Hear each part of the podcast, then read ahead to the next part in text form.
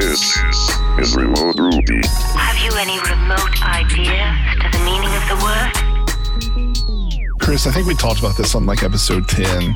Is your full name like Christopher? Yes. Okay. It is. Because sometimes people would be named Alex and Alexander, but it's like, no, yeah. It's just Alex. It's like, whoa. So I always forget that. And I'm like, can I just be like Christopher and that be proper? Andrew, mm-hmm. Andrew, what's Andrew? If you want to yell at me, it's Andrew. It's short for Andrew is trying to figure out Kaminari right now. Well, yeah, like Ranu. You're working on it right now. Not at this exact second. But a second ago, he was. Exactly a second ago, I was, yeah. Oh, Andrew. Andrew is figuring out Kaminari. Jason's not short for anything. Oh, it's too bad. Man. Jason, Michael's not short for anything either. So, all right. Well, now that we've solved that mystery, how's your week? Pretty good. It's been a whirlwind because we finally started landscaping the new house. So there's loud noises outside and the dog barking at the people working outside all day long. Cool. But yeah, we don't have 6-foot tall weeds in the front of our house anymore. We have empty planter beds and soon to have shrubs. We cool. Adult things. Yeah. Yeah. I'm the worst. Both Shannon and I are the worst at like keeping plants alive. So like when we moved into this house, it was like very nicely landscaped and like slowly like little bushes had died and we just pulled the whole thing out. So like our house in the front has 2 bushes on one side and 1 on the other. My neighbors hate me. It's okay. I have started deploying an app on the new version of Hatchbox. And then I got a notification that it's live for everyone now. Is that true? That accidentally went out. Okay. But yeah, it will be by the time this is live, it will be. Basically, it was just finishing up I took the new Tailwind template, got the new web marketing site up, and they were good enough to launch. And so, yeah, I might switch the root domain to point to the new version today, maybe. We'll see. Depends on if I want to work this weekend or not. Right. Right. And it should go live next week. So everything is looking pretty solid and just want to get people moved over to it because the old version has so many little flaws and stuff that weren't worth fixing. Happy accidents. So now a lot of those support tickets are kind of like, hey, just move over to the new version. Yeah. You'll save yourself a lot of trouble and you'll save me a lot of trouble as well. Just little things like Caddy being so good at SSL certificate management versus Acme SH or whatever else that just for some reason will refuse to renew certain people's SSL certs certain times. Little things like that are now magically fixed. And it's very, very relieving feeling to have that behind me where we can move people to the new one and life will be better. So yeah, it's good. It's cool. I'm using a DigitalOcean managed database for the first time with Hatchbox. Oh, cool. So when I provisioned my cluster and then my server, I was like, oh, I'm going to actually not provision Postgres and I'm going to let DigitalOcean manage it for me. That's nice. Because the old version, we were just like, yep, log into DigitalOcean and copy paste the database URL into your app and that was it. But now we can create it for you and then attach the environment variable and stuff. And it is much more seamless than it used to be. That is one thing about Heroku I've always liked is the managed databases. I don't necessarily love that they get updates like once a week and take the app down once a week. But outside of that, I love that I don't think about it. And so I'm hoping to have a similar-ish experience with DigitalOcean, managing that. And it's got stuff like, it looks like it was like one click to add pooling with PG Bouncer and stuff like that on DigitalOcean. So I think so. And replicas and I think point in time recovery and things like that are all your friend, which are much more of a pain to set up yourself and manage and stuff. So our unmanaged databases are really just install Postgres server and that's it. Right. Yeah. I'm so bad at that. I don't want to be responsible for like managing that.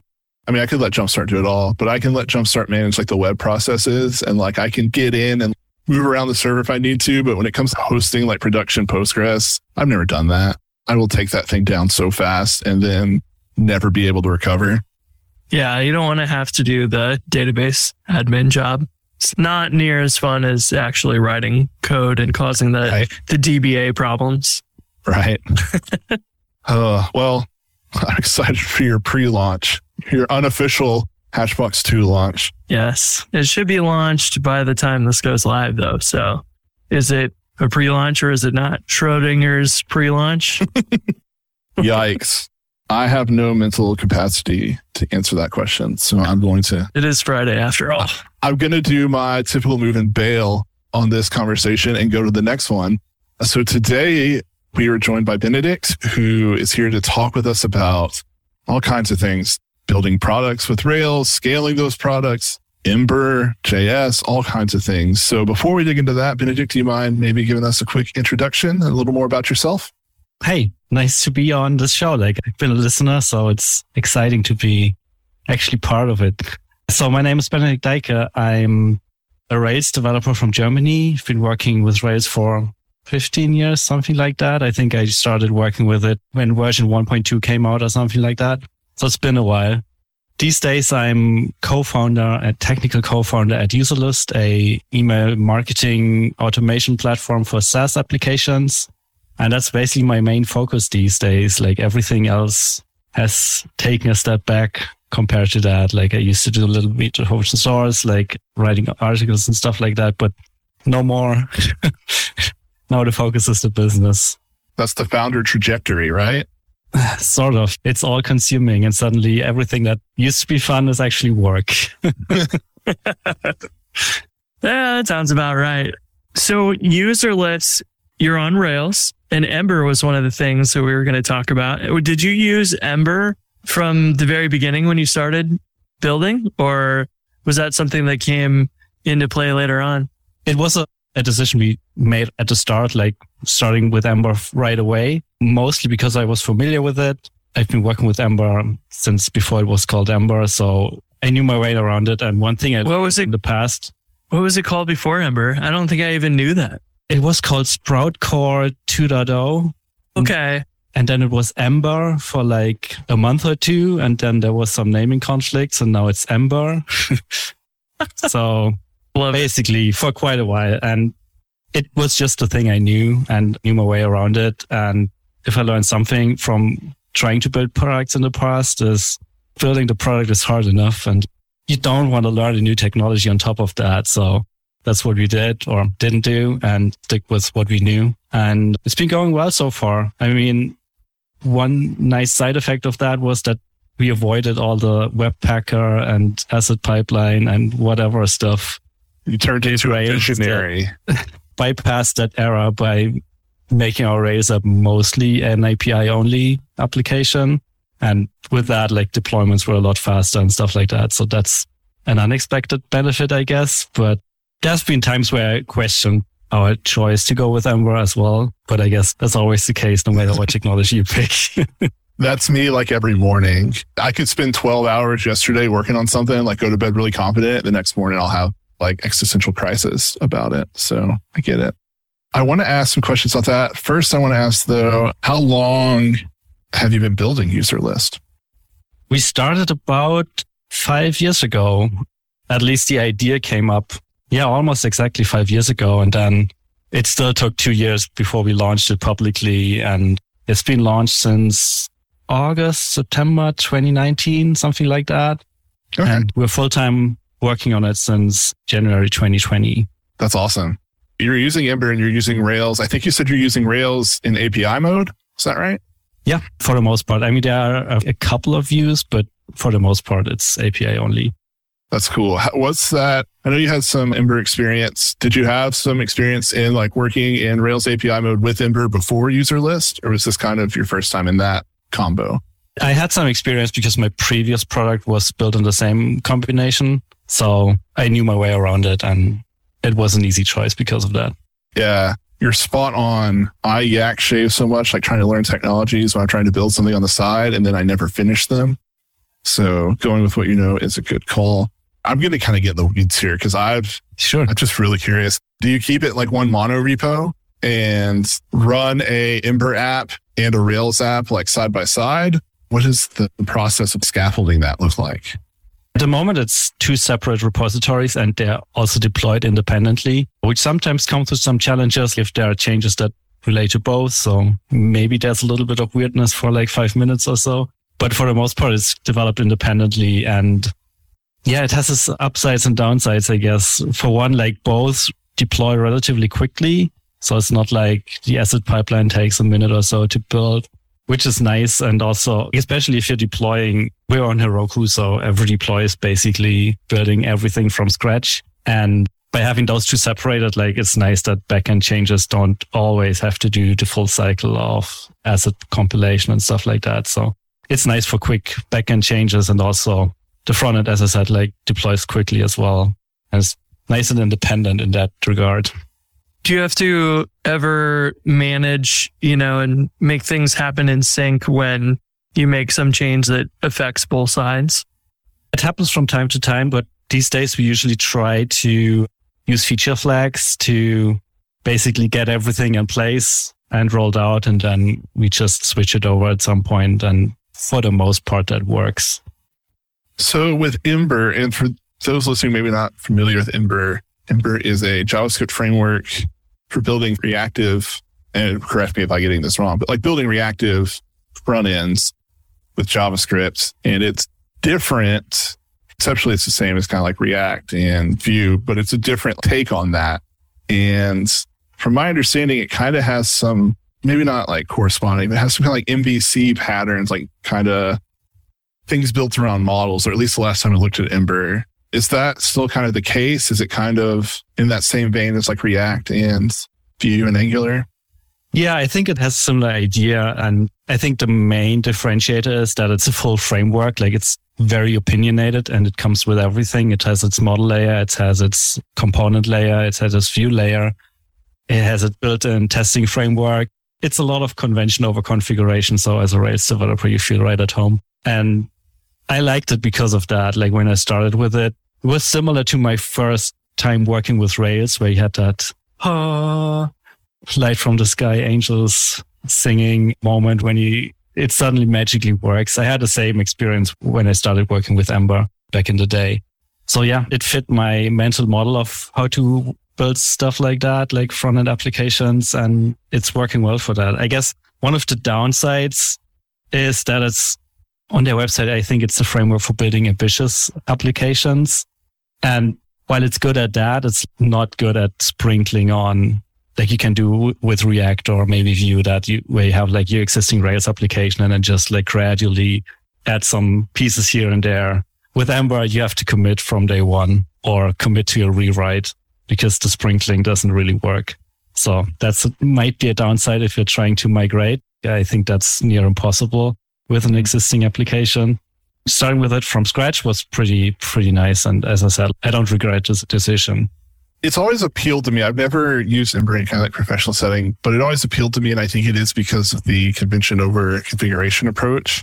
Like Yehuda Katz, very much like a core part of Ember. Yehuda Katz also very big part in the Rails community with the Merb Rails merger. And so it's very easy to buy into the idea of Ember as a Rails developer, especially when in the like mid 2010s, there was a big push to that like kind of single page app movement. But it is interesting too, like you said, at Podia, we use mostly HTML, ERB, Vue components, Stimulus, so it's Reflex, Hotwire. Like we try and stay within the bounds of like the Rails way. And I'm using air quotes here as much as we can. But there are times where like we have to push forward and like do something really interactive. And that is one thing that like React has been nice about, is that we can just gradually sprinkle in a React component here and there, where I can see where that'd be difficult with Vue, where it's guiding like how you route your front end application, like it's a full feature set. Yeah. What's it like keeping up to date with those things, like new Ember releases, new Rails releases? What's that process like? Is it easier being split out? Does it make it more difficult? Good question. I guess because they're independent, like it's not really an issue. Like the API pretty well defined, unless the changes or the upgrades affect the API schema, which rarely is the case. It just works, and we keep both applications up to date independently. And we're using Depfu for both repositories to get automated dependency updates, and that's working nice. So it's relatively easy and relatively straightforward. I could see that, especially with the Rails side. You said you missed the whole Webpacker era because you split them out. I could see it being much easier. A new version of Rails is out. We mostly just write Ruby code on the side. Okay, that's easy to update. Whereas if it's together, especially if it's running Ember through Webpacker, that'd be a lot of moving parts. That sounds like a painful experience. I've never tried it, but I don't think I want to. Hi, my name is Andrew Mason, and I'd like to tell you about Honey Badger. Whether USES1 is down or you forget to add a configuration file, everyone has an outage from time to time. When your next outage occurs, transparency is critical. The difference between a minor annoyance that people soon forget and a fiasco that creates sustained resentment is how you communicate. That's why you need Honey Badger. Honey Badger is a crucial component of your incident response plan with their uptime monitoring service that now has an exciting new feature, public status pages. Create a new status page with custom domains, branding, and more. Don't let Twitter be the only way your users can find out if your app's down. Sign up for Honey Badger to improve your incident response with a shiny new status page that you'll be proud to show users. Visit honeybadger.io and start giving your users a better experience today. Let them know that Remote Ruby and specifically Andrew Mason sent you. We are migrating off Webpacker at Podia, and it served its purpose, but I'm simultaneously I respect it, and also I'm really excited to see what the future looks like without it. So how many developers do you have at Userlist? We're a team of 2 developer-wise. We're company-wide a team of 6, but we've got a front-end developer and me as a back-end developer. Okay. So you find yourself writing more of the Rails side of things these days? At least these days, yeah. The front-end developer joined us in December, so the majority of the front-end code was written by me, and now he has to clean it up. What's that been like, going from a technical co-founder being the only one developing the application to where now you actually have, you're bringing someone else in, they're in the garden that you have built and you're working with them. What's that like? I imagined it to be harder than it actually is. Leo, our front-end developer, is really a really cool dude, and he's doing great work. And what's nice about having a dedicated front-end developer on the project these days is that he can actually spend some time on stuff. Because previously with just me, I maybe would run into a challenge on the front end. And I mean, it's the front end. There's always a challenge around the corner. So in the past, I didn't have enough time to actually dig deep and figure out a good solution. So it was usually trying to figure something out quickly because there was so much other stuff on my plate that I had to attend to. And these days, he can spend a couple of weeks, or even right now we're rebuilding our message editor, the message composer. And he's been working on that for the last 2 months. And I would never been able to spend that time on just this in the past. So it's nice to have someone who can actually do this. And him working on that isn't really blocking anything else. Whereas previously, if I'd spent 2 months on something, that would have been a disaster, I guess. Definitely. I'm curious to... As you have built this product from the ground up and you've been working on it, you launched in 2019. So we're looking at 3 or 4 years now. What have been some of the, they don't have to be technical, but what are some of the challenges you face just in terms of building and growing a product like this? I think the biggest challenge wasn't a technical one, but a mental one in a way, just seeing it grow slowly. You always imagine you launch a thing and then it's rocket ship to the sky and hockey stick growth and whatever. And it hasn't been the case with this product. And it probably rarely is. These days, I feel like it's more an exception than the norm.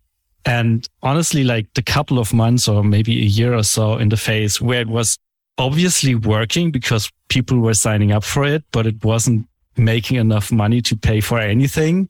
And also not growing super fast. So you'd be I can see the end of the road or the end of the tunnel where it's it's sustainable and whatever. Those months, or as I said, maybe it was a little bit over a year, that was tough because you were showing up every day and putting in work and dealing with all sorts of stupid stuff that has been happening. And then looking at the numbers and seeing little effect or not a lot effect, that was hard. And pushing through that was one of the biggest challenges. Yeah.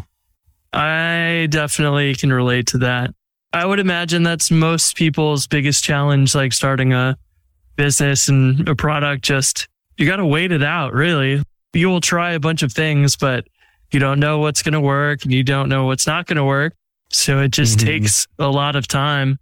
And then balancing, like, you have these dreams of what you want the product to be versus what can we build now that's going to provide the best ROI right away.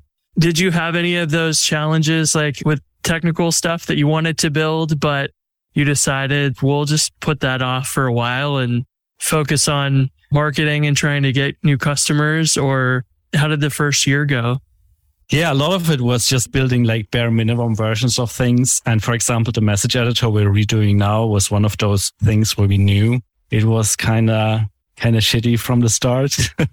And like only now we've got the time and the energy and the resources to spend a couple of weeks, or now it's even a couple of months on it, at like really focusing on the user experience because it's a core component. But as I said, like there was so much other stuff on my plate that it wasn't feasible spending that amount of time on a single project like this. Did you pick up like an editor that was pre-made, like an Ember plugin or something like that, just to use the first version? We built the first version and this new version based on ProseMirror, which is like a JavaScript-based WYSIWYG editor framework of sorts. And we're building on top of that and adding a lot of custom stuff that's like unique to our application. But the base is ProseMirror and its data schema thing that powers the entire thing. Is that related to CodeMirror? Yep. It's the same author and it has some similar patterns. Gotcha. Yeah, I was like, I know I've used CodeMirror before, but I don't think I've dove into ProseMirror itself. But it's one of those things that is a rabbit hole in its own. To build an editor, you could spend years and years probably building the perfect editor, as the ProseMirror author is probably doing. Yeah, I guess it's on version 3 or 4. I don't know. Yeah, I bet it's a massive challenge. Did you have other things like that you ran into as you were building it? Because I know that there's probably a lot of things happening in an app that like marketing tends to collect a lot of events and probably has a lot of rights and other things that maybe your standard blog type app where it's a lot of read heavy things. Did you have other challenges around that?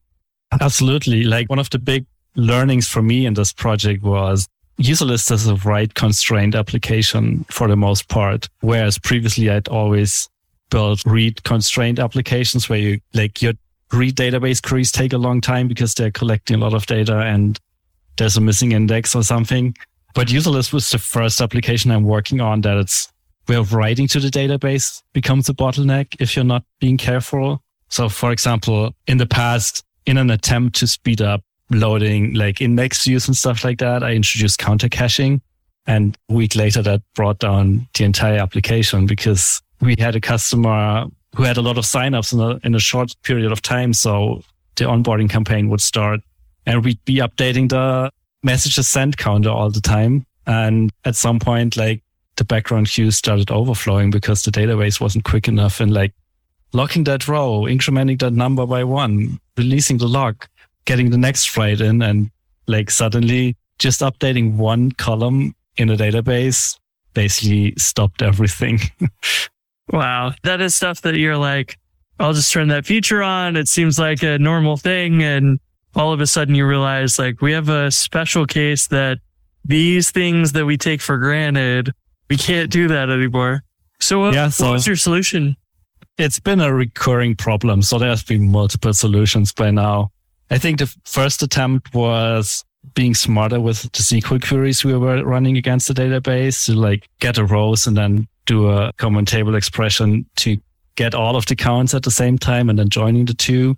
That worked for a while. And I think we're still using that in some parts. The other thing was similar to counter caching, but just updating it every couple of minutes instead of in real time, which also helps. So for some parts, we have basically a background job that updates the counters for a specific type every couple of minutes. So you have a slight delay in the UI, but it's usually fine.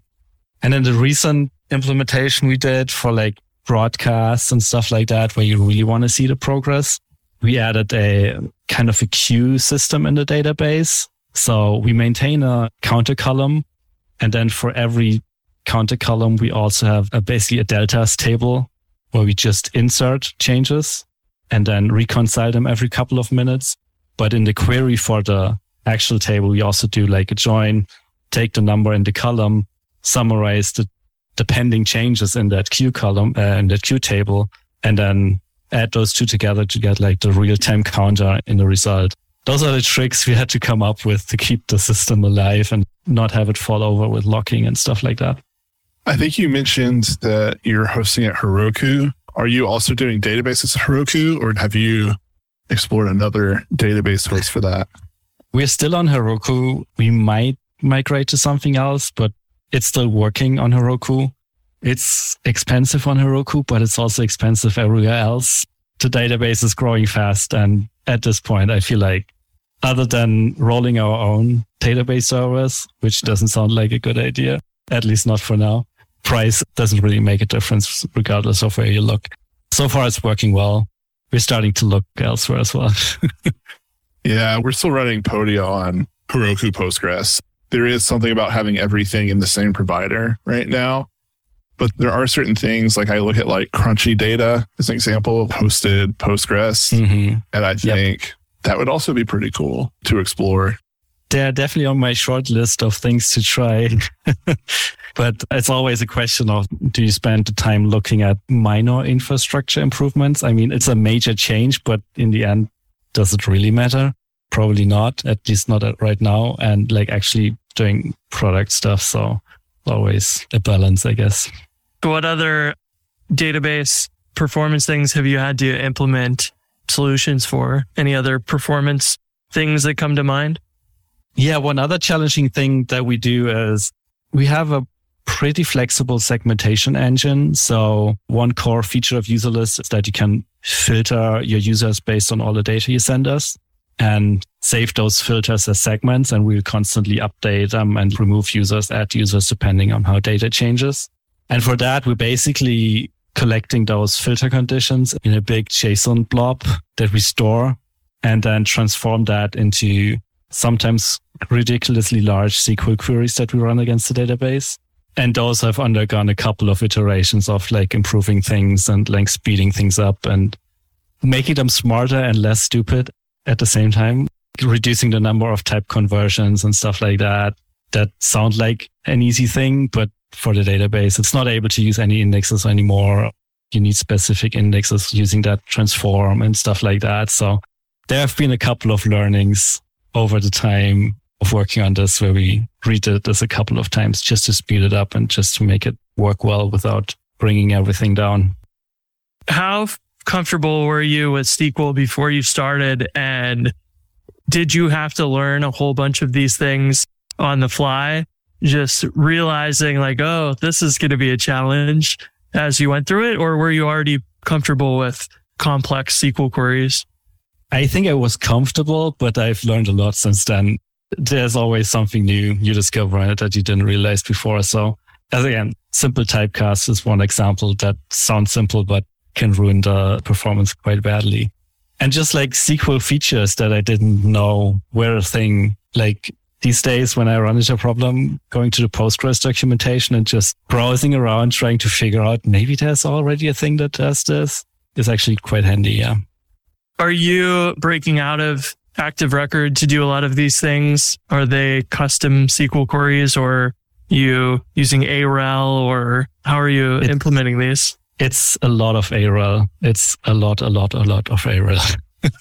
I mean, the nice thing about AREL is that it keeps things composable, whereas like writing static SQL queries and as raw SQL makes them pretty static and not flexible enough. And then combining them becomes a challenge. And we create a lot of small fragments of AREL that we then compose to get those larger queries in place. And with AREL, was that a lot of learning? Did you have a decent AREL background before? Or was that kind of like, as you're encountering these problems, you're like, oh, I need to learn how to do this with AREL?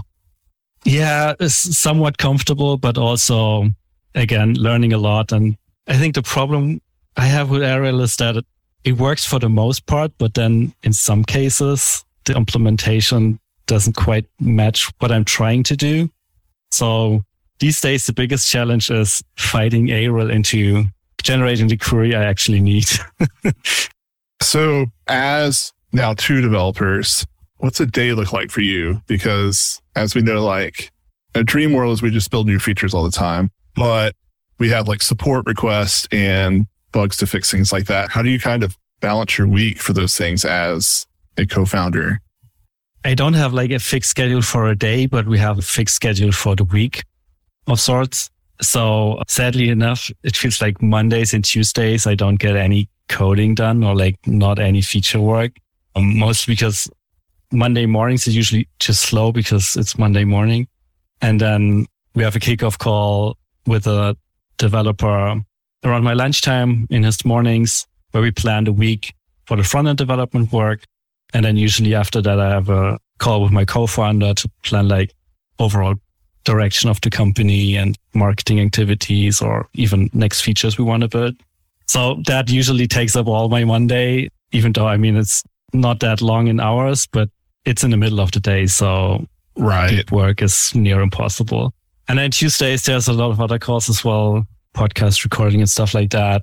So it usually takes until Wednesday before I can actually get into code. And if I'm lucky, nothing's on fire and nothing major comes up in customer support. So I can actually work on something or focus on something. But sometimes there are weeks where I feel like I'm not getting anything meaningful done, where it's just like little fixes here and there or like customer support here and there, or even doing some pair programming with our front-end developer, because sometimes, as I said, like front-end stuff is tricky and sometimes two pairs of eyes see more or have better solutions than just working it alone. And depending on how that goes, like it's a productive week or it's, well, a slow week or whatever you might call that. You still feel that you're getting to do, I know you're saying that some days don't get to write code at all. Do you still feel like you get to code a decent amount as like a founder, or has that been decreasing? It's coming in waves, I guess. I mean, I'm super lucky in having a co-founder with me on this. So my co-founder, Jane, is doing a lot of the marketing activities and working with the rest of the team on writing blog posts, being active on social media, doing customer support. That keeps a lot of things off my plate that otherwise as a founder, I'd have to do as well. So I still get to a fair bit of coding. But at some time, I was realizing that I spent way much more time in spreadsheets than I ever imagined I'd ever do. Early in my career, I was like, yeah, spreadsheets, I don't want to deal with those. And these days, I find myself in spreadsheets more often than not. I heard that you were really good at Postgres performance, and I'm wondering if there's any specific tips you have in even kind of starting on that route. Okay, this is slow. Where do I go from here? So one of the great tools in my tool belt is PG Mustard, just for running explain analyze on the database. It's like the go-to first thing you do when something is slow and doesn't work. But like for me, one of the challenges was always like figuring out why is it slow and what can I do about it? And PG Mustard was like a game changer in that, where you can just paste the explain in and it just tells you, the problem is right there. And you can do one of these two things or whatever to actually improve things or look into, and then you can try again. So that was super helpful. And then one other realization I had last year, 2 years ago, with the help of a friend, was like, it sounds obvious, but relational databases are set-based. So they are really good at working with sets. Whenever something is slow, reconsider if you're actually looping over stuff instead of comparing like just two big collections and doing an intersect or a union or whatever, because the database is usually good at that. So sometimes, even though it's counterintuitive, it's better to have two large sets of primary keys or whatever and just intersecting those or whatever, instead of trying to be smart and doing a little bit of work with entire rows of like data that might be, it's a little bit counterintuitive, but like sometimes working with larger sets is even faster than looping over a small set, but looping and not doing it in one query and stuff like that.